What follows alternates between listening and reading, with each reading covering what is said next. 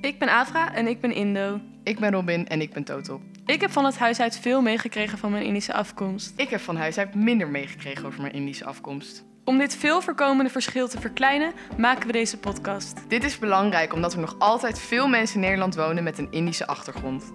We gaan het onder andere hebben over de geschiedenis van Nederlands-Indië en de vertelling hiervan. Ook spreken we over de erkenning van de Indische gemeenschap en over de hedendaagse Indische cultuur.